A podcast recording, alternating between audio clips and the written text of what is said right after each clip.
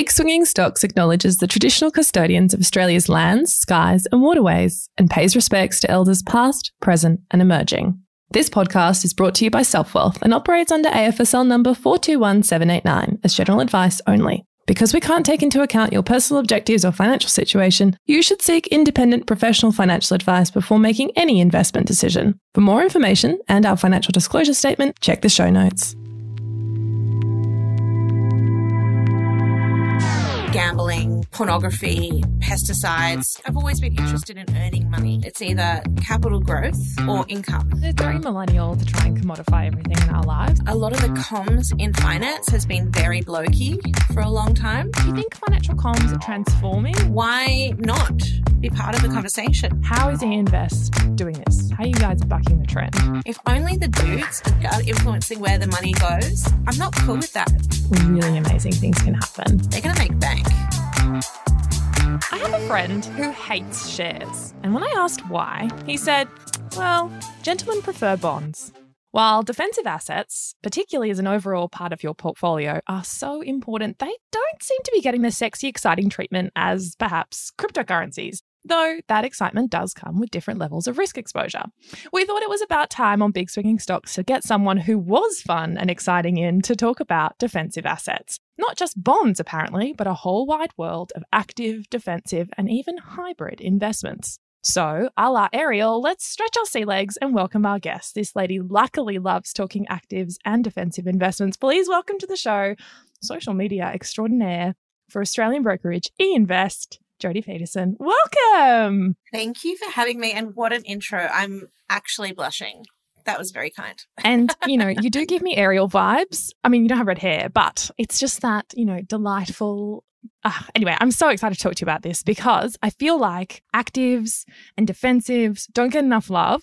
And it's a nice counterpoint to kind of the, I don't know, marketing that has kind of proliferated, the really strong messaging around passives and also about offensive assets and just everyone trying to beat the alpha and all sorts of kind of things. So, as we do with all our guests, we'd like to start with a personal question. What is your first investing or finance memory? It sounds it's pretty lame, but when I was in high school in year 12, I was the last year that did the school the P&O schoolies cruise and I saved up all my money for the whole year to pay for the schoolies cruise, and I deliberately put it in like a high interest account. Is that like Contiki?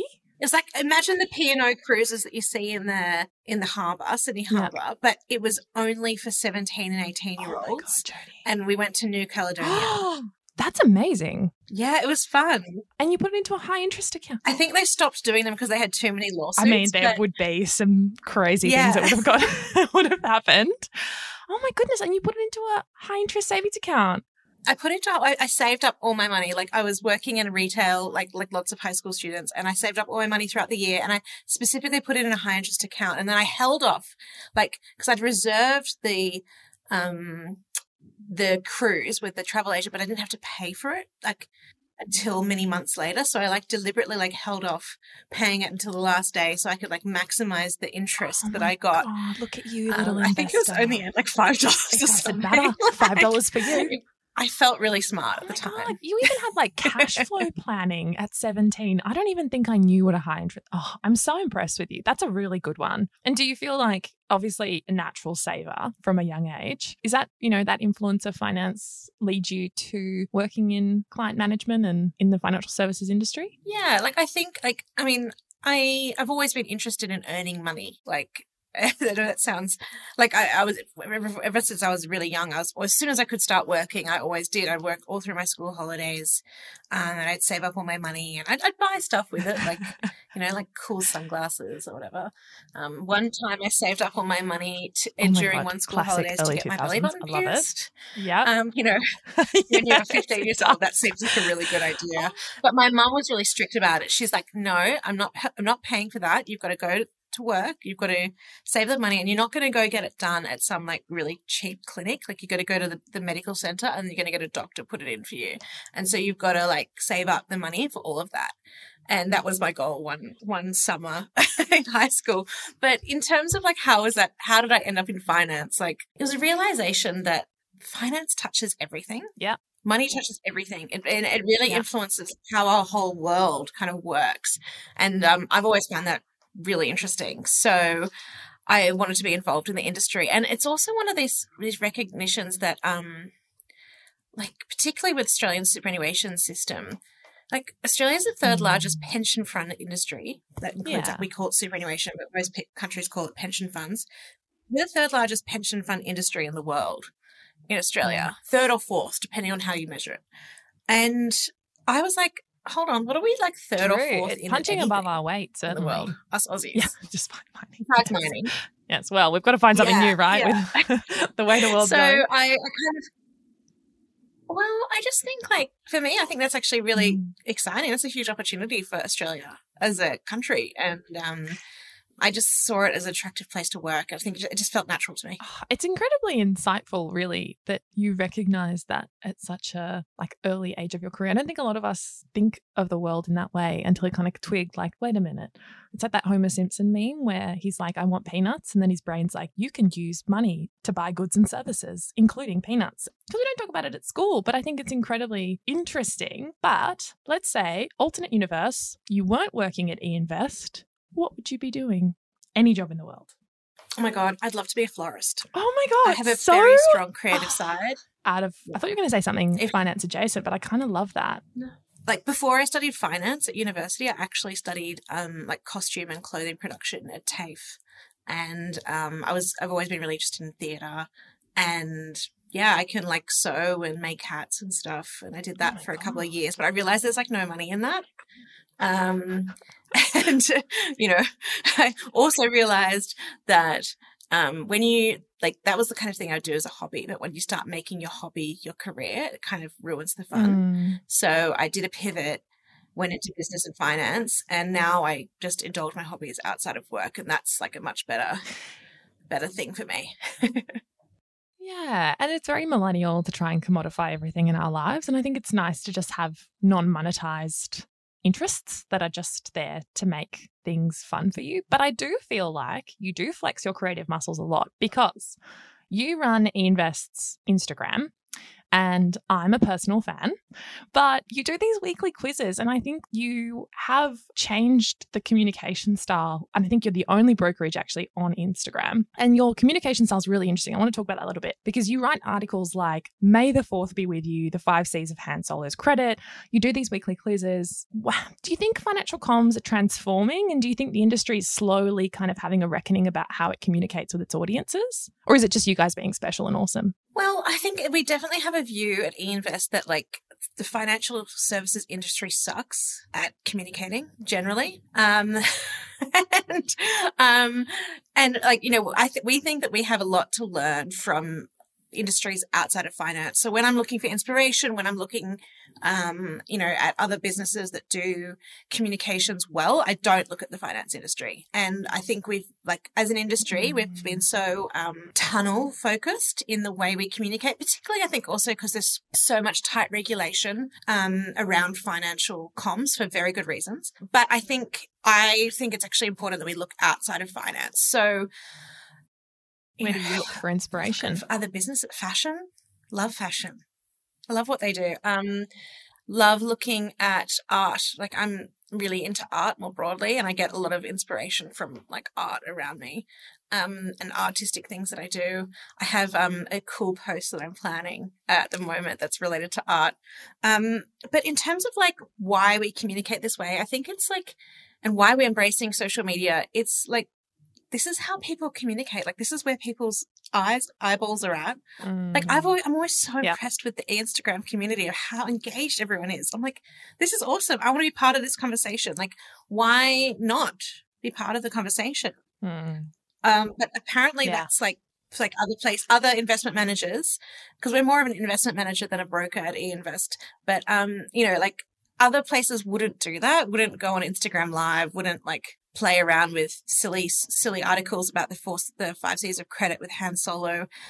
uh, it's not for me. It's not rocket science. No, and I think, look, as a lawyer, I think there's a lot to be said for the marketing, communications, and risk and compliance teams working together to kind of formulate comms a lot better and making sure that it's still fresh and up to date, and actually is doing its job of informing audiences rather than just, you know, I think regulatory requirements are a threshold and we should be exceeding them with the way we communicate and trying to do even better of informing people about what they're buying. But Absolutely. let's talk a little bit about eInvest specifically.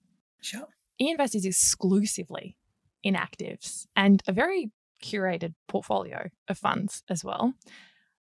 Let's start with the first question what on earth is an active? What does that mean? Sure. So we we fake, we cre- only create active ETFs. So I'm assuming some of your listeners are familiar with ETFs now, exchange traded funds, portfolios mm-hmm. of securities that you can buy and sell as a whole portfolio um, on the exchange.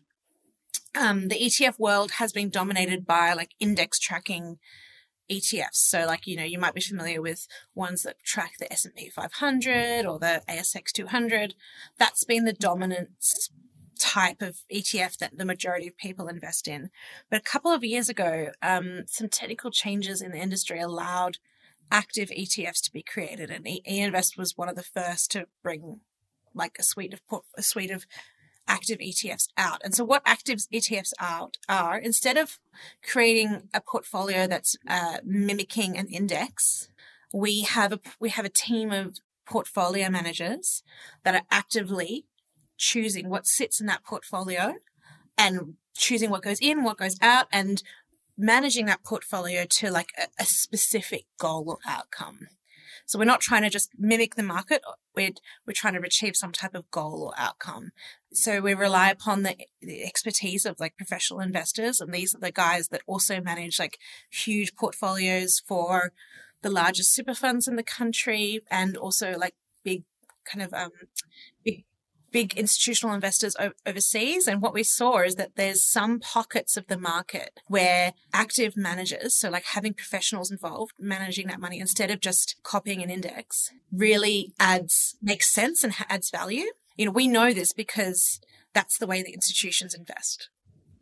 I love what you say about there are sections of the market where this makes sense and this can add value. And I think are there particular industries that you can give as an example or even types of active ETFs that might illustrate that for everyone? Absolutely. That insight on those, those decisions that we think where active management makes sense is what has informed the portfolio of active ETFs that we issue. So we're only really issuing them where we think we can add value with the idea that most investors will probably already have a passive ETF portfolio and they're just looking for some extra elements to solve sp- specific problems. So, um, a really good example, and there's a lot of studies that that back this up, is that in the small cap space, act, you know, active management, so having like professional portfolio managers managing that can add a lot of value. There's a number of like reasons why that is the case, but small caps, so like smaller companies that um, you may or may not have heard of. Not the big ones like the big BHPs or the um, you know the big banks or anything like that. Much smaller companies on the stock exchange. They um, don't have receive the same amount of research and press coverage and kind of just general interest as, say, Woolworth's big announcement last week. And they don't have this number of brokers covering it. And information on these companies is a lot harder to get. But also these companies are usually smaller. They're earlier on in their, their cycle in terms of where they are, their growth trajectory. So they're still at the earlier stages of their, their, their life cycle. And what their financial statements might have said last year may not be representative of where they are right now because they're growing. It's kind of all those different elements that mean that having a professional team that actually like dig into all those details um, and really do the research that other people are, are not doing allows them to be able to understand these these companies better than the average Joe Blow and create portfolios that, you know, where they think they'll outperform over time. So, um, small caps, there's lots of opportunity for that just because there's just more air to breathe. There's more, like, there's about 2,000 companies listed on the ASX and it's a very skewed graph. So, um, the top 100 are huge And then after that, Yeah, they get there's a everything long tail of small companies. Yeah. And that small, that long tail of small companies, that's the interesting picking ground where you can find opportunities. So the um, eInvest Better Future fund under the code IMPQ is kind of focuses on that smaller end. Um, and there's, you know, the team that manage that are, you know, they also manage big portfolios for large super funds and large, um, even sovereign wealth funds in the small cap space. That's, you know, it's, you need a lot of resources to do that properly. So that's one type of area where eInvest sees there's a lot of value in active management. I want to talk about one of your newer ETFs, newer. I recognize it launched last year, but you launched a hybrid bond ETF. Now, I remember talking to you talking to you about this last year, and I think hybrids are fascinating and not well known enough. Can you explain what a hybrid bond is and also a little bit about how different market conditions like the one we're in now might be better suited to some of the hybrid products that you guys have and how why that is Absolutely. So hybrids are fascinating. Um, they're what they are is they're kind of a combination between a share and a bond. They have elements of both. Um, and they're issued, you often issued by banks, but also other companies to really target they're, they're very they're, there's kind of like tax efficiencies and operational efficiencies in them issuing these specific types of securities that have both of these elements. Um, we know there's a lot of regulation around banking in terms of how much you know cash and all their holdings at all these different levels they've got to keep and hybrids are a really interesting way for them to manage that.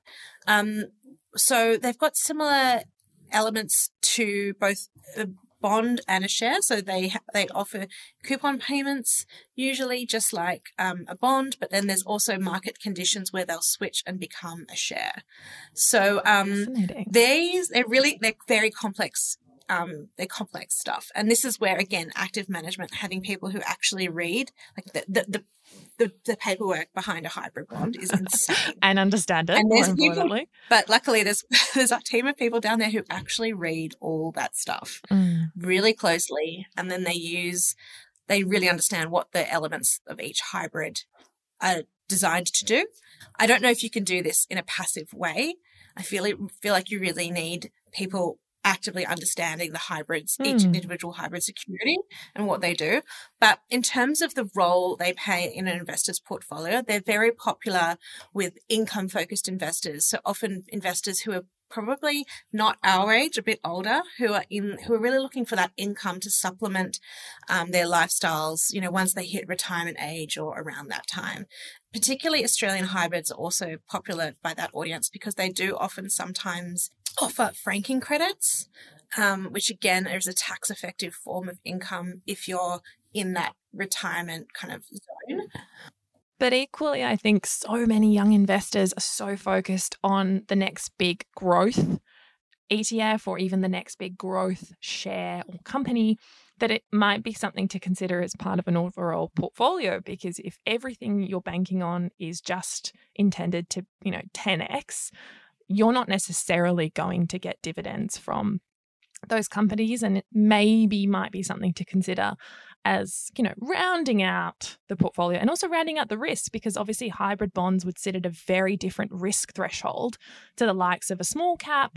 You know a small cap ETF would be a bit different but if you're just investing in kind of like penny stocks on their own there should always be like a bit of a bell curve to your portfolio around having different types of things and you know for them to target different types of risk exposure but also goals like hybrids are going to give you potentially income other fixed in, fixed income products are going to do a similar type of thing but they're also going to be a very different return very different risk exposure so it's kind of thinking about can it add a bit of flavor to an overall meal which should be balanced I, I like the meal approach because it's so true. I feel like, um, you know, in the, on the online space where you and I, you know, we interact, there's so much focus on like investing in like the next Tesla stock and 10xing, yeah which I'm not a huge fan of. I'm kind of Yeah, because I like the example, right? I talked about this a, a while back. Is Apple used to be a penny stock, used to be 80 cents on the stock market.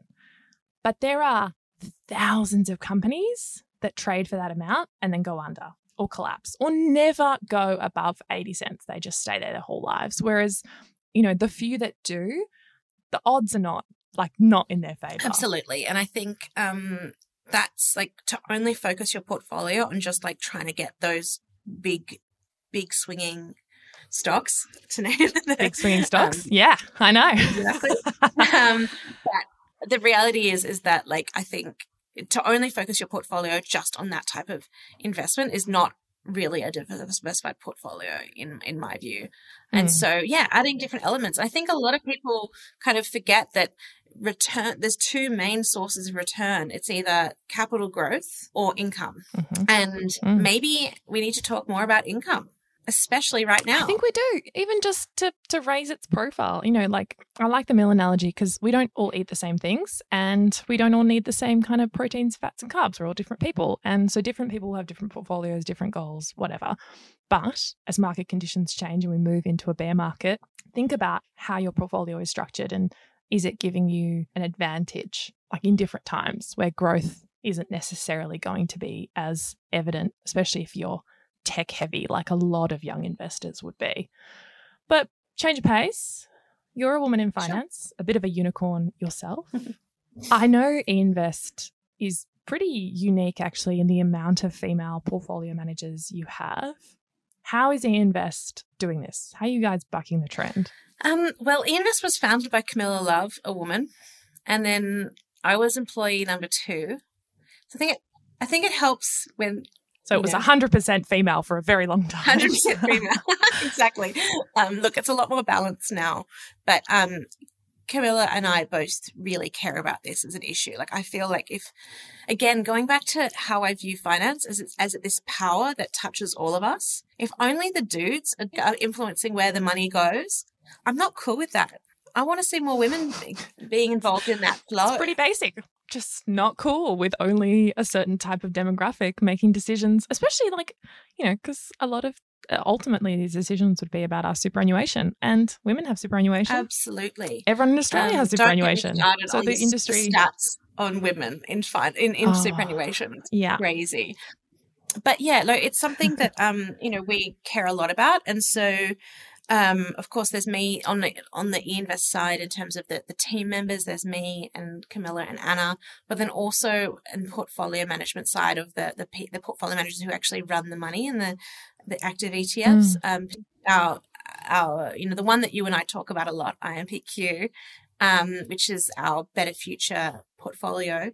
That is heavily dominated by well, actually, it's it's a mixed team, but um, Emily O'Neill, who's the co um, head of ESG and port- and portfolio manager. She is an absolute gun and very influential in that portfolio, and also really influential in just like driving strategy for us in um, when it comes to attracting women. But the way it involves my role is that I really think that a lot of the comms in finance has been very blokey for a long time. Mm. And I try and be a little bit more inclusive with the way I speak when I speak through eInvestor's voice, so to speak, um, because especially in the younger audiences, we're seeing a big shift with a lot more women getting involved in investing for the first time. And um, like, I want to welcome them. Come hang out with us. And I think that accessibility comes through. Like it's it's evident in the comms you guys put out and it's obviously working. But speaking of IMPQ, what a little start. So your Better Future Fund won Green ETF of the Year in 2021 and you were runner up in 2022, which still incredible. Well done. Thanks. I want to talk a little bit about its like the better future. What are the investing principles and criteria that sit underneath that fund? Absolutely. It's um it's quite an intensive process. Um again, it's actively managed. So we've got a team that that go through this process. It's not just a kind of a box ticking exercise. Um, but mm-hmm. the Better Future Fund, um, under the code IMPQ, is designed to invest in like small and mid sized Australian companies that are listed on the ASX that are working towards what we consider a better future. So we've got a whole list of criteria, but it's really about either either businesses that are working in industries that are actively I guess actively, they're more than 50% of their revenue is, is driven from business operations that are actively making, contributing to a positive future. So this is businesses that are, have positive social welfare outcomes, water treatment, energy efficiency, greenhouse gas reductions, education outcomes, really good governance frameworks, improved health outcomes, um, and or other kind of environmental outcomes. You know, so this is the businesses where like their core business is, is kind of working toward those goals. But then also it invests in businesses that are just doing a lot better when it comes to ESG than their competitors. Um, so um, we measure that with like an what we call an ESG and E score. So that measures both environmental, social, governance, and engagement. Um, and what we define as engagement is really about um, this comes down to the portfolio managers. Like they take hundreds of meetings a year with potential custom companies to be that would form part yeah. of the portfolio, yeah. and they really um, measure and, and trying to understand the engagement that those companies have with them. And so that it's, it's about a two way conversation about how they can improve their ESG credentials. But and so that, that engagement that. element. Yeah. yeah. Because it's, it's so easy for companies, especially if they're not in carbon heavy industries, to go, yeah, we're doing great. You know, tech companies kind of have an easy go of it. Uh, whereas I love it's also about are you doing more in your industry if you are in a heavy carbon industry or you you know you're in an industry which just happens to inevitably pollute you're just trying harder than everyone else. I love esge that's so cool. Yeah. So the e the e part is um you know heavily weighted in that scoring because i think it's a really mm. important it, like it's it's the defining part. It's the most. Otherwise, right? how willing are you to change? Yeah, exactly. But I will be clear that, like, regardless of all those elements, there's some stuff that just doesn't sit in the portfolio. So, some stuff that will just never make it in there. Like, you know, tobacco, alcohol, armaments, um, mm. thermal mm. coal, uranium, gambling, pornography, pesticides, old growth forest logging, or anything like live export.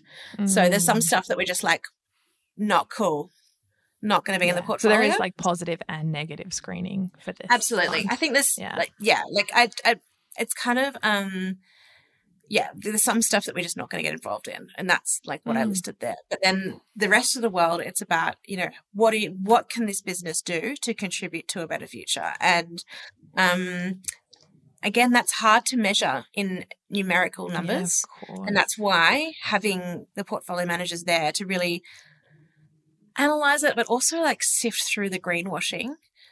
yeah. I can imagine some of those meetings would be interesting. Yeah. But yeah. what's really cool is that they've developed a real reputation in the industry now that they're actually attracting um, companies. Companies will come to the portfolio management team going, look, we really want to be in your portfolio. What yeah. can we do better? And so it's Which becoming a- this really nice positive cycle um, yeah, so you're, you're actually awesome. influencing companies to try and shift as well. So it's an element of kind of reciprocal governance. Like if you want to get into the fund, you're going to need to try and, which is an incredible way of influencing these companies to change. Because I think they're like, well, we want the money, we want to be on this fund, and we want that exposure. How can we meet your requirements? So what a good way of putting a little bit yeah. of pressure on them. And love it's that. interesting. Oh, back to that. the portfolio of like how like the areas that it focuses on. Remember that IMPQ only focuses on like small and mid cap stocks. So it's not trying to go to BHP and be like, do better BHP because like that's not that's not in their They're getting the universe, pressure from elsewhere anyway. Yeah.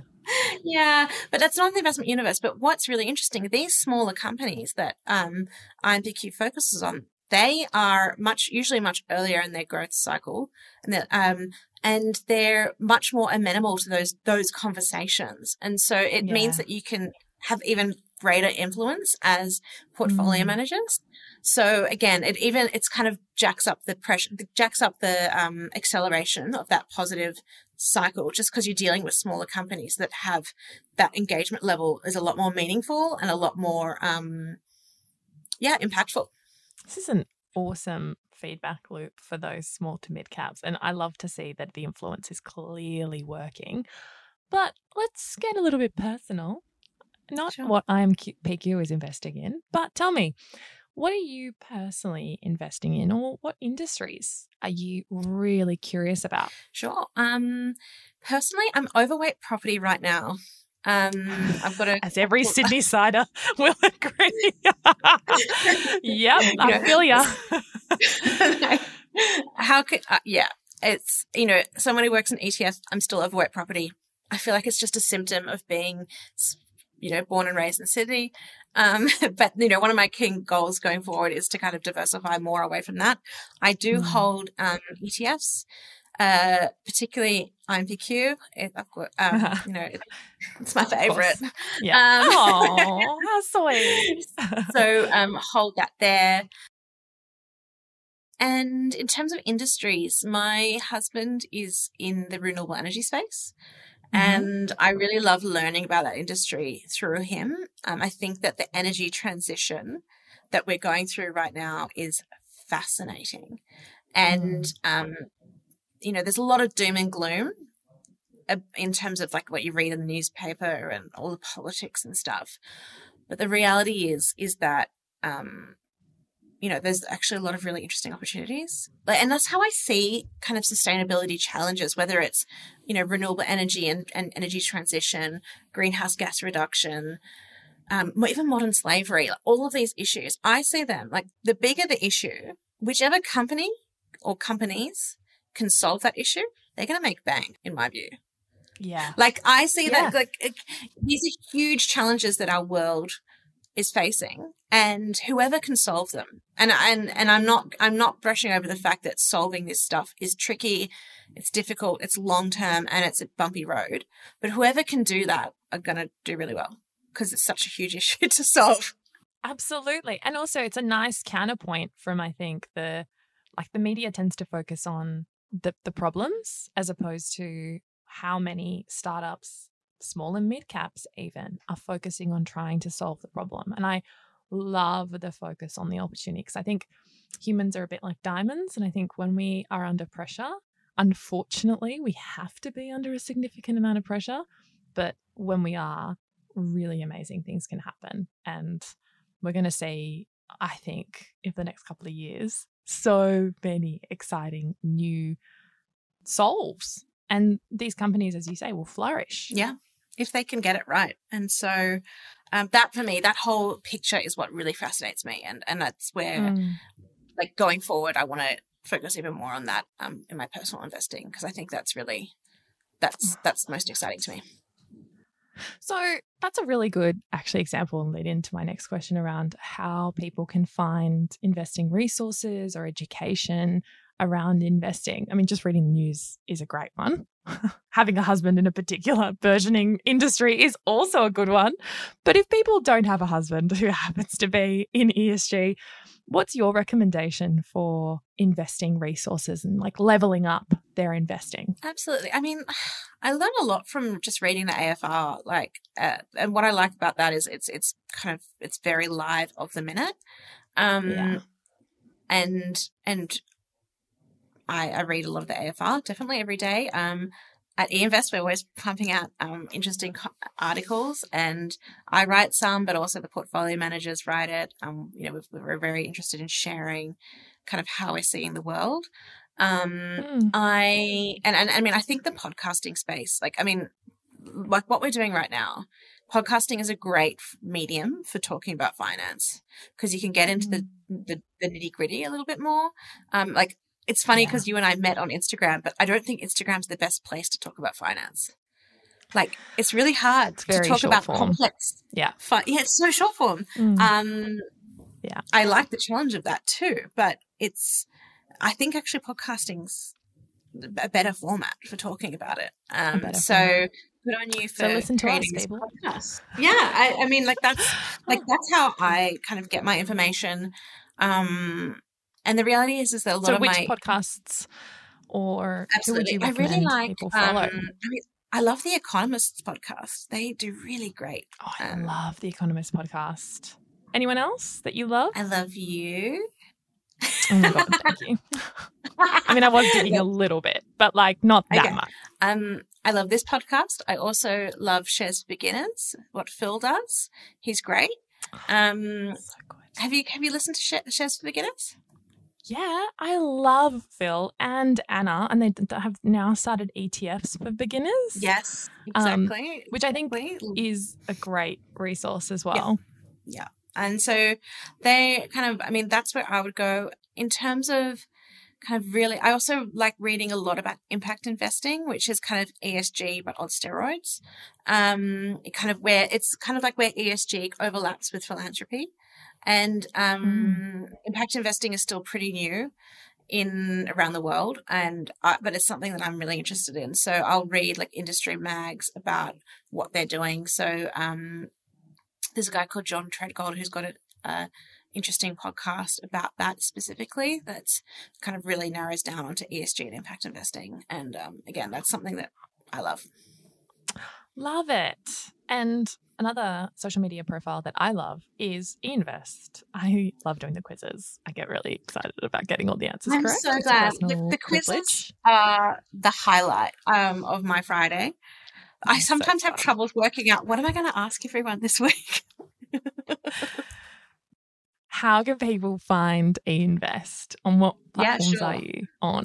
We're on um, we're on Instagram, of course. So it's under the tag eInvestAU. Twitter, same tag. Mm-hmm. Um, we do have a YouTube channel if you if you like YouTube. Um, we, we're not super active on there, but um, you know there is information on there that we like. What people don't realize is that we actually interview the portfolio managers every month um, about what's happening in their portfolios, what's changing, how it's performed, and so those videos end up on YouTube, but also on our website. And that's like one of the cool privileges of my job is that I get to talk to these smart people and ask them what's going on every month. And so, um, if people want to see what I actually look like and how, like, am I as cringe on video as I am on a podcast? The YouTube channel is really good for that. Um, we're on Facebook as well. I haven't gone down the TikTok route yet. I'm a bit nervous about TikTok. Oh, you'll have to join me and you can come back and talk all about the trials and tribulations of TikTok. But in the interim, people can find eInvest on Instagram, TikTok, and YouTube. And I have to say, I, have my personal favorite is on Instagram because we get to see your face a lot of the time.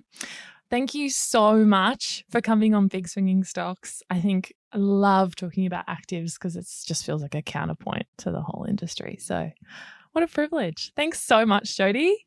Um, it's been an absolute pleasure. Always happy to chat about it. People can catch eInvest on Instagram, Facebook, and YouTube. And I have to say, personal favorite Instagram because we get to see your beautiful face. Thanks for coming on the show, Jodi. Thank you for having me. This has been real fun.